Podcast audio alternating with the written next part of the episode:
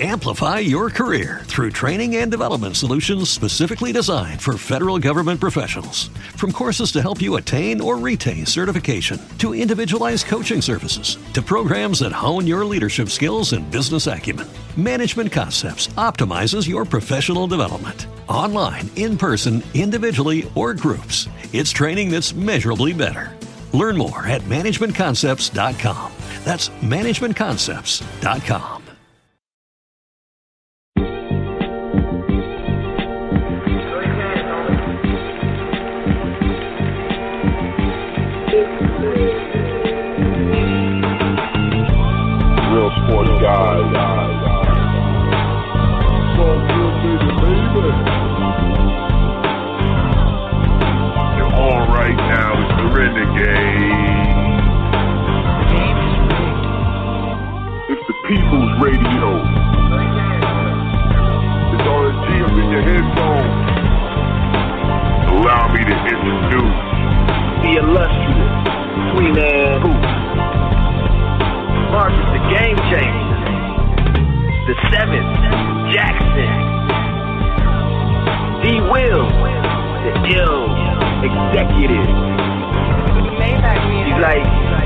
like Suge Knight without the anger management issues. Phil T, the sports PhD. This dude is coming at you from all angles. He- He's got he's got all the bases covered. Uh, there's not a whole lot about sports this brother don't know. Can you dig it, sucker? Featuring Justin Page, Eric Hamilton.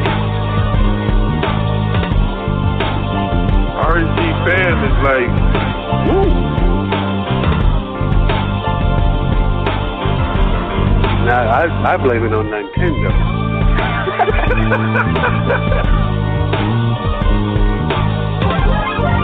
It's definitely a gin party around here. Definitely a gin party. Don't bring any Kool-Aid. It don't get no better than this, baby. I want winners. You guys act like it's. Pick it up a little bit. Okay? Get your chin up. Smile. Smile. Anybody can be beat. Don't get no more realer. All right, welcome to Real Sports Guys, RSG Renegade Radio, where real guys talk real sports. I am your host, Marcus, the Game Changer, one third of the illustrious three man booth. Uh, we are back and in business for 2018. Uh, it's been a minute since we've been able to form like Voltron, but we back together. I uh, got my man D Wills in the house. D Wills, holler at the people. Well, hey man, I'm just so happy. It's 2018, ready to go, and uh, you know we we we've been we've been playing your we, we've had your spirit though here, man. I've been playing this one. Reclaiming my the whole time. Reclaiming my time. that, that's in my head record, man, and I'm glad to be back with you, reclaiming my time. Yes, sir. Yes, sir. I'm glad to be back, man. It's been a minute, as we said, um, but it's good to to reunite with the with the guys um, and, and talk some sports. Uh, I also got my man, 100 grand, Phil T Sports PhD. What's happening, Kevin? 2018, we all remember the havoc that went down before year 2K back in 2000. As Bernie Mac say, you know, we was at the store buying sardines, getting water, and all of a sudden now we celebrate 2018. Um, I've missed you all. It's been a while since we've been on the show together, and I'm just looking forward to catch up and, and have some laughs and reconnect with our listeners. Absolutely, absolutely. Well, let's let's get right into it. Um, we got a few topics we want to get into tonight. Uh, before we do that, just to let you know, all callers and hosts are brought to you by Carbon World Health, your complete solution for fitness, health, and beauty. Go to carbonworldhealth.com to connect with Dr. Nestor Rodriguez and his staff to learn more about lifestyle medicine and tell them that the real sports guy sent you. All right, fellas. Uh, we got a lot to get into. Um, where do you guys want to start? I'll, I'll, I'll let you guys kind of lay it out. Um, D Wills, where, where you want us to kind of where you want to point the needle to get us going? You know, since we didn't get a chance to put a bow on uh, on, on on on on the college season a little bit, I, I thought it would be nice to maybe put a bow on that before you know uh, getting into some of our other topics, particularly the basketball topics. But um, I'd love to get uh, any of y'all feedback if y'all have any opinions on just man how that how the season how that season ended. Um, and I didn't get a chance to really tap in with y'all about that. Well, you know, as always, I got a lot to say. Um, but I'm gonna let PhD weigh in first. PhD, you got anything college football, reflecting on the season, just kind of what were your thoughts as the season ended? How do you feel about how the playoffs were uh, the teams were selected? How do you feel about the competition level in the playoffs? What are your thoughts on that? Well, I think we are on the cusp of adding more teams. It's it's gonna happen. I don't know if it'll be this coming season, but certainly by the 2019 season's playoffs. Central Florida. I mean, it's one thing if Western Michigan goes undefeated and does not, um, you know, get invited to the playoffs like last year. It's another thing when Central Florida does it. Then all of a sudden, they beat Auburn was the only team that defeated two of the teams in the playoffs. Actually, two of the teams in, uh, in the championship, correct? So, to me, that was um, that that was the most overshadowing story for me of the entire college football season. Is that the entire goal of this thing is to have a true champion?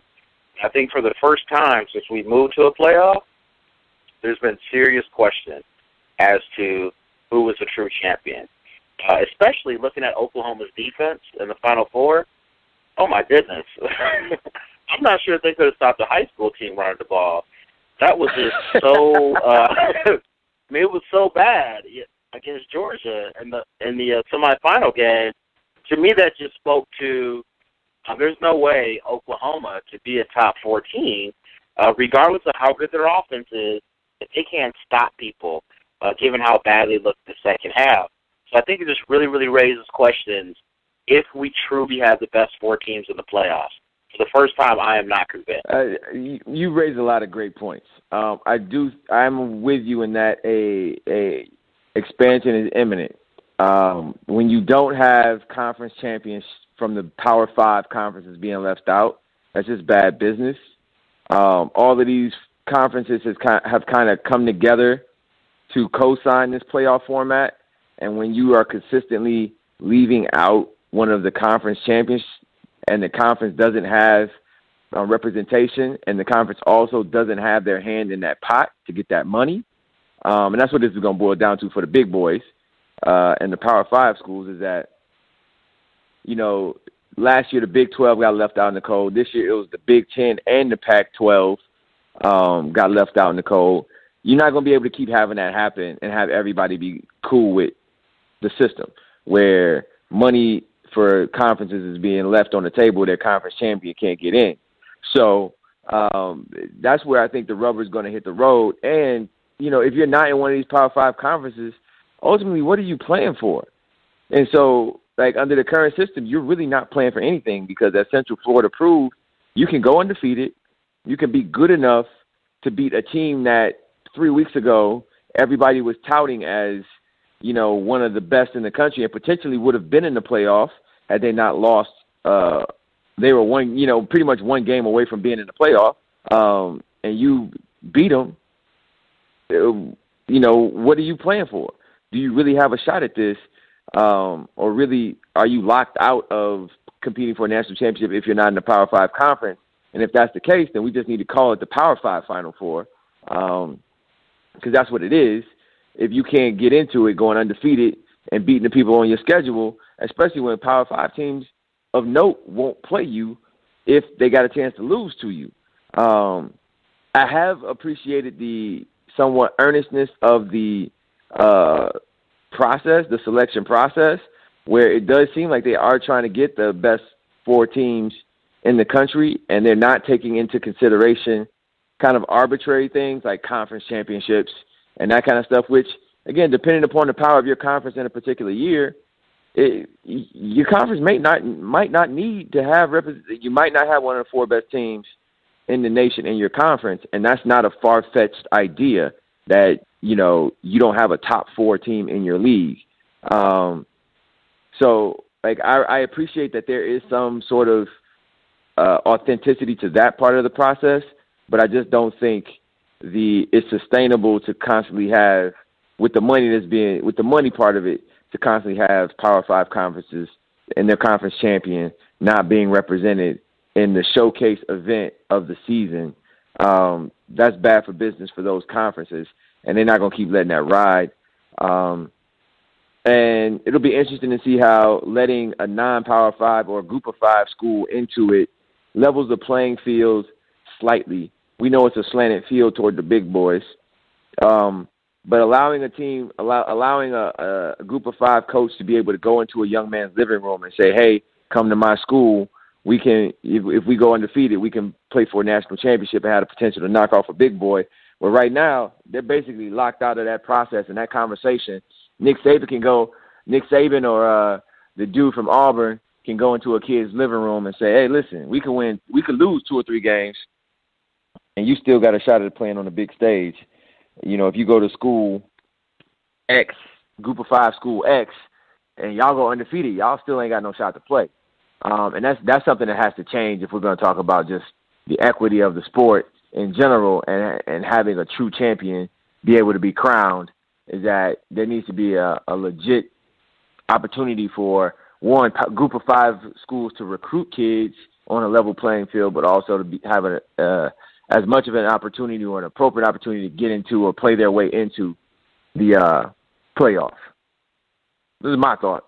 Uh, what was your thoughts on the whole situation, D. Wills? First of all, it was it's just a pleasure to hear y'all break this thing down. I'm gonna say that I just I got chills getting y'all back, and I, I'm just I'm, I'm happy about that. Y'all made some really good points. Um, Central Florida beat eight teams that played in bowls. Part of the process is how they got slow walked up the rankings, which was a there was a bias on that. So that's the number one problem. How how how you evaluate them over the season, the fact that they never really kind of get into the top 10 by week seven, even though there's plenty enough evidence by week seven they should have been in the top 10. The other part I think is problematic is Georgia and Alabama create this um, this vision of the SEC that allows people to evaluate them in a way that they are not evaluating others. If you take away Alabama and Georgia, the SEC East was garbage. Like, just get it straight. I watched Florida up close and personal. I saw them. Tennessee was garbage. Vanderbilt has never been good. But when you hear them talk about other conferences, it's so easy for people to say they're garbage. And I think that's where it gets to, that's where things get tipped real quick in terms of how, why a team like Alabama can lose the games they lost and still be considered, right? Because people evaluate it on the SEC on Alabama and Georgia. And, SEC, and Alabama and Georgia are just different. it had nothing to do with SEC, nothing to do with anything else. They're just different kinds of programs, right? And no one can really kind of evaluate. Same thing with Clemson. The ACC had some garbage. Clemson's just different, right? And it kind of amplifies. So to me, that part of it is is problematic because – up until recently, Alabama didn't really have a signature win over anyone. All right? So to me, that's very problematic. And, and I can appreciate, I think, Game Changer, you said it, I can appreciate you trying to get the best 14. But you can't tell me Ohio State probably couldn't run the table. You look at how they beat down USC, and everybody was talking junk about USC. They might have been able to run the table just like Alabama. All right? So having said all that, though, that championship game was great. Nick Saban he just reloads. That game was incredible. I enjoy watching those two teams. Uh, just like you said, Phil, I think you hit a really good thing. I think, um, I, Oklahoma was my team, but defensively, garbage. and and uh, you know Baker was basically holding them uh, together.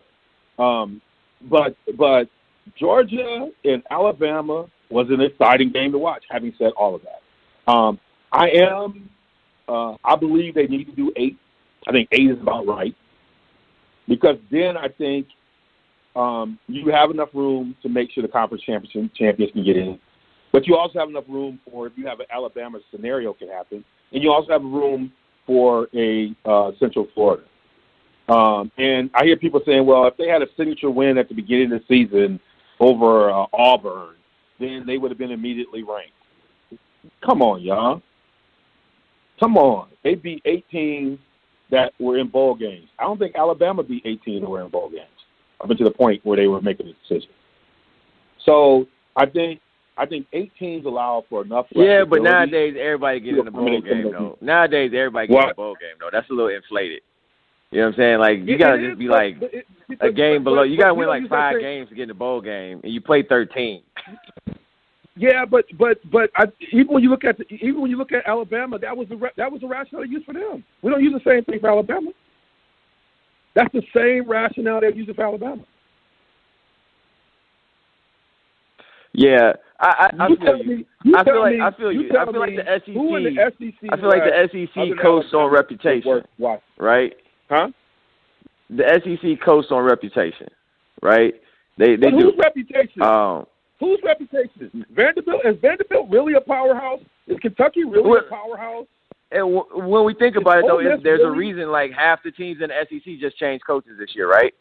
Despite everybody's kind of touting of the SEC as this dominant conference, the people on the inside Yeah. don't think so. That's why they're switching coaches. You know, so I feel you. I think. I think. But again, it, it, it's the Floridas, it's the the the Alabamas, the Georgias. The t- there's a, there's a lot of traditional powers in the SEC um, that are down and have been for about the last five years. But again, I ain't, I ain't gonna say nothing disparaging about the South, but they just slow to catch mm-hmm. up. Mm-hmm. Everybody else ain't figured out that like ten, like Tennessee ain't figured out that they not Tennessee no more. That's the problem. That's right. You know what I'm saying? That's the issue. Florida ain't figured out they ain't Florida no more. And so they still think they Florida. And those are big states, man. Those are big states. so the folks down there still think it's it's, it's 04. It's 02. You know, Tennessee they think Peyton Manning coming out under center. You know, and it, it's not happening. So you know, Ole Miss still waiting. Is still calling Archie out as starting quarterback. You know, or Eli, and, and it's just not popping like that in the SEC no more. But they think it is, and the media buys in. That's the other thing. You got a lot of SEC guys on TV, right? You got a lot yeah, of I mean, SEC guys with a platform. turning red and smiling. Yes, Booger McFarland. Fine, they they just smile like Finebaum smile. I mean, you got you got Booger, you got David Pollack, you got Tebow. Yes. I mean, you got lots of SEC guys who have a platform. SEC guys who have a platform, um, and they think it's the best conference because when they played, it was. you know, like with all those dudes who are now talking about football, when they played, the SEC was the most dominant conference. Um, I don't think their dominance is as clear cut from a year to year basis as it had been ten years ago, Well, eight that's years the ago. problem even. with like that's the problem with college football. It's too much reputation and tradition wrapped into Mm. the rankings. It is. You know, I I actually like the computer rankings. Um, it wasn't perfect, but the computer rankings um, took some of the like it made the process more objective. And that's my issue right now. It's like we think that Alabama's so dominant because they've been uh, dominant before. You know, I saw Clemson play, and I was just taken back by Clemson on the field. Like, oh my gosh, look at these defensive linemen. They put four guys in the NFL last year. You know, the defensive line they just reload. And wait a minute, why does that matter? Those guys aren't here anymore. And that's the beauty of college basketball versus college football. Is every year it doesn't really matter how the rankings start. It doesn't matter. It doesn't matter. But in football, it matters too too much. Yeah, I, I, I agree a lot with those with those sentiments, PhD. I think you're spot on in the fact that you know in football, you know what you did last year sets you up for this year, and then once you're at the top, unless you just totally collapse, it's very difficult to drop. You know what I mean? It's very difficult to drop, and I, Yeah. I agree. I think a lot of folks had issues with the computer rankings because they couldn't manipulate it. you know what I'm saying? And it seems like the BCS uh, or this this process right now, the playoff process, you know, talking heads, you know, one week Wisconsin, it, it, and again, this is a little bit of, of my Wisconsin bias, and I'll own up to that. Is that it's just the level, like when you look at their resume and how many wins that the program has had over the course of the last 15 years, and you just put a blind resume up of their record, what they've done and accomplished, you couldn't say that there's very many programs in the country that match that. But that reputation doesn't carry for them in the same way that Alabama, their reputation carries for them. You know what I mean? Wisconsin's reputation hurts them because they don't get that national level respect. Um, because honestly, they, honestly, I think the, the teams ain't black enough in the trenches. That's it. You know what I mean? Like, like That's the teams it. aren't the teams. Like they don't have the NFL defensive linemen that you find in the SEC. Um, and that's what I mean. They have NFL off- offensive linemen. The O line is always producing pros, but the defensive line, you know, is not always producing pros, and the defense isn't always producing pros. And I think you know when you look at their skill positions outside of running back, uh, you know they don't have pro talent on the perimeter, right? And I think that's what hurts a school like Wisconsin is that you don't have pro talent on the perimeter, and your defensive front isn't scary. So then we don't respect you. Like you just you got a bunch of big hogs up front, and you just Which- get which back from crazy. Jersey. which is crazy when you look at the fact that all the linebackers that went to the league last year, not only they like they had like three or four of them, not only made rosters, but they were starting. They got significant playing time. With your boy Beau, who's starting uh, nose guard for Philadelphia from Wisconsin. The, the, you, you say that's the narrative. I mean, oh, it was it took Brett to remind me of this. That every year they would either put as many or more people on NFL rosters than Alabama every year. And I said, Yeah, when but ain't nobody, ain't nobody, ain't right. nobody, ain't nobody, ain't nobody pumping that up because you know they're Yes. just not, and it's Wisconsin, and that's not gonna happen. not. And so that, and that's and- where and the reputation piece SEC comes in. I was remind SEC folks that your history is lined up on three people: Saban, Urban Meyer, and uh, uh, Les Miles. Both, all three of them started the Big Ten. LSU was struggling before Saban got there, and then Les kept it. Alabama was struggling before Saban got there, and then Spurrier left. Florida went down. Urban Meyer went there. What What two national champions? And so, if Right, well, every other SEC school is living that right now. basically those three coaches, huh? Yeah, every other SEC school is living that right now. They're living that reality. They're waiting on that coach to come and Yes. save them. Texas and A and M just flipped their coach. Tennessee has flipped their coach. Florida's flipping their coach. You know what I mean? Like every SEC program, Georgia finally got the right person they feel like in Kirby Smart. You know what I mean? To now lift Yep. them out of mediocrity because they were constantly like there but not quite ready. You know what I mean?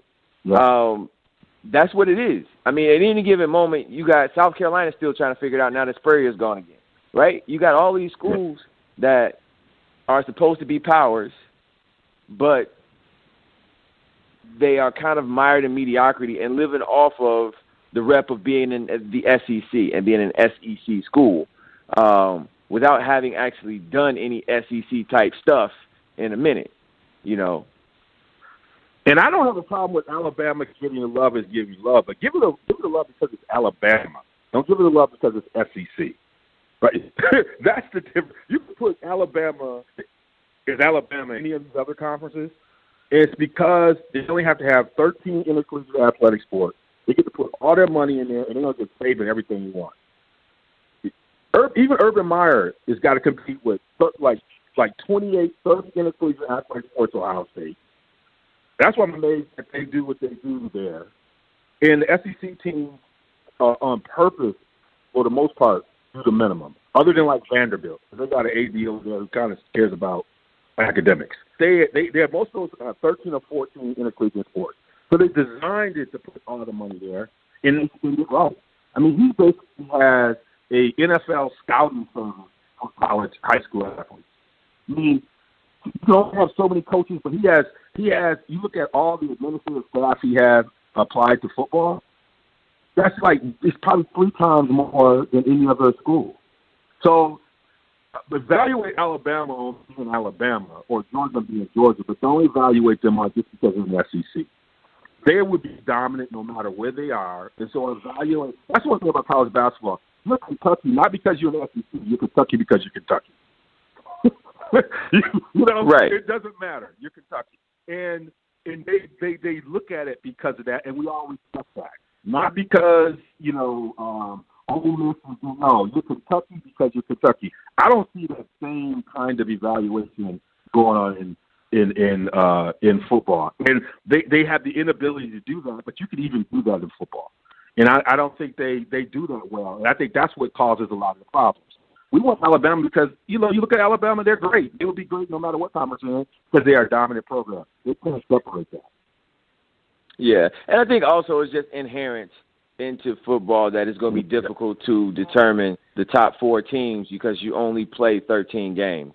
And then the sample That's size right. is so small, you don't have a real data set to be like, yo, well, this team. In, in basketball, you get 35 to 38 games to kind of get a read Mhm. on like who a team really is and get some data on how that how are they defensively. You know, and, right. and so I think in football, that's why the eyeball test plays so much into the selection process because there's so little like empirical data other than you know uh, qualitative uh, data uh, to really base your assumptions off of, and you really do have to just go off of the eyeball test, which can be inaccurate and can be subject to bias. You know what I mean?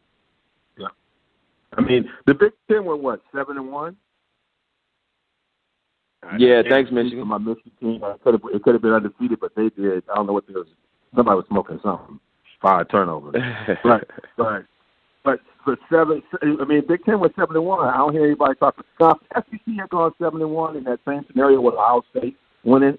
People would say, "Yeah, Ohio State won," but the SEC went seven and one. But no, including Northwestern beating Kentucky, an SEC team. But there, nothing. Uh, we had Wisconsin go down and basically Miami in a home game. What's on the line? No love about that. And so it's, one of those things. Uh, I just I, I start hearing this narrative. And I'm like, okay, we can't get that going both ways. That's the part that I'm I'm I'm, I'm shocked. You're right, and I think it's the sample size. That's why I say they got to go to eight or, or six. There's got to be a little bit more of a plus where there's got to be enough slots for those big those that that that, that five and a plus one or two. There's got to be a way for them to do that. And I think you you might have you're going to have people arguing, but you, you'll have fewer arguments. That's the only thing I think can happen. But you know they still get the money, so I, I you know I guess I can't say too much. Yeah, yeah. So let's let's shift gears. Let's shift gears. You had on here some NBA talk. Every day, we rise, challenging ourselves to work for what we believe in. At U.S. Border Patrol, protecting our borders is more than a job, it's a calling. Agents answer the call, working together to keep our country and communities safe. If you're ready for a new mission, join U.S. Border Patrol and go beyond. Learn more at cbp.gov/careers. With the Lucky Land slots, you can get lucky just about anywhere. This is your captain speaking. Uh, we've got clear runway and the weather's fine, but we're just going to circle up here a while and uh, get lucky. No, no, nothing like that. It's just these cash prizes add up quick. So I suggest you sit back, keep your tray table upright, and start getting lucky. Play for free at LuckyLandSlots.com. Are you feeling lucky? No purchase necessary. Void where prohibited by law. 18 plus terms and conditions apply. See website for details.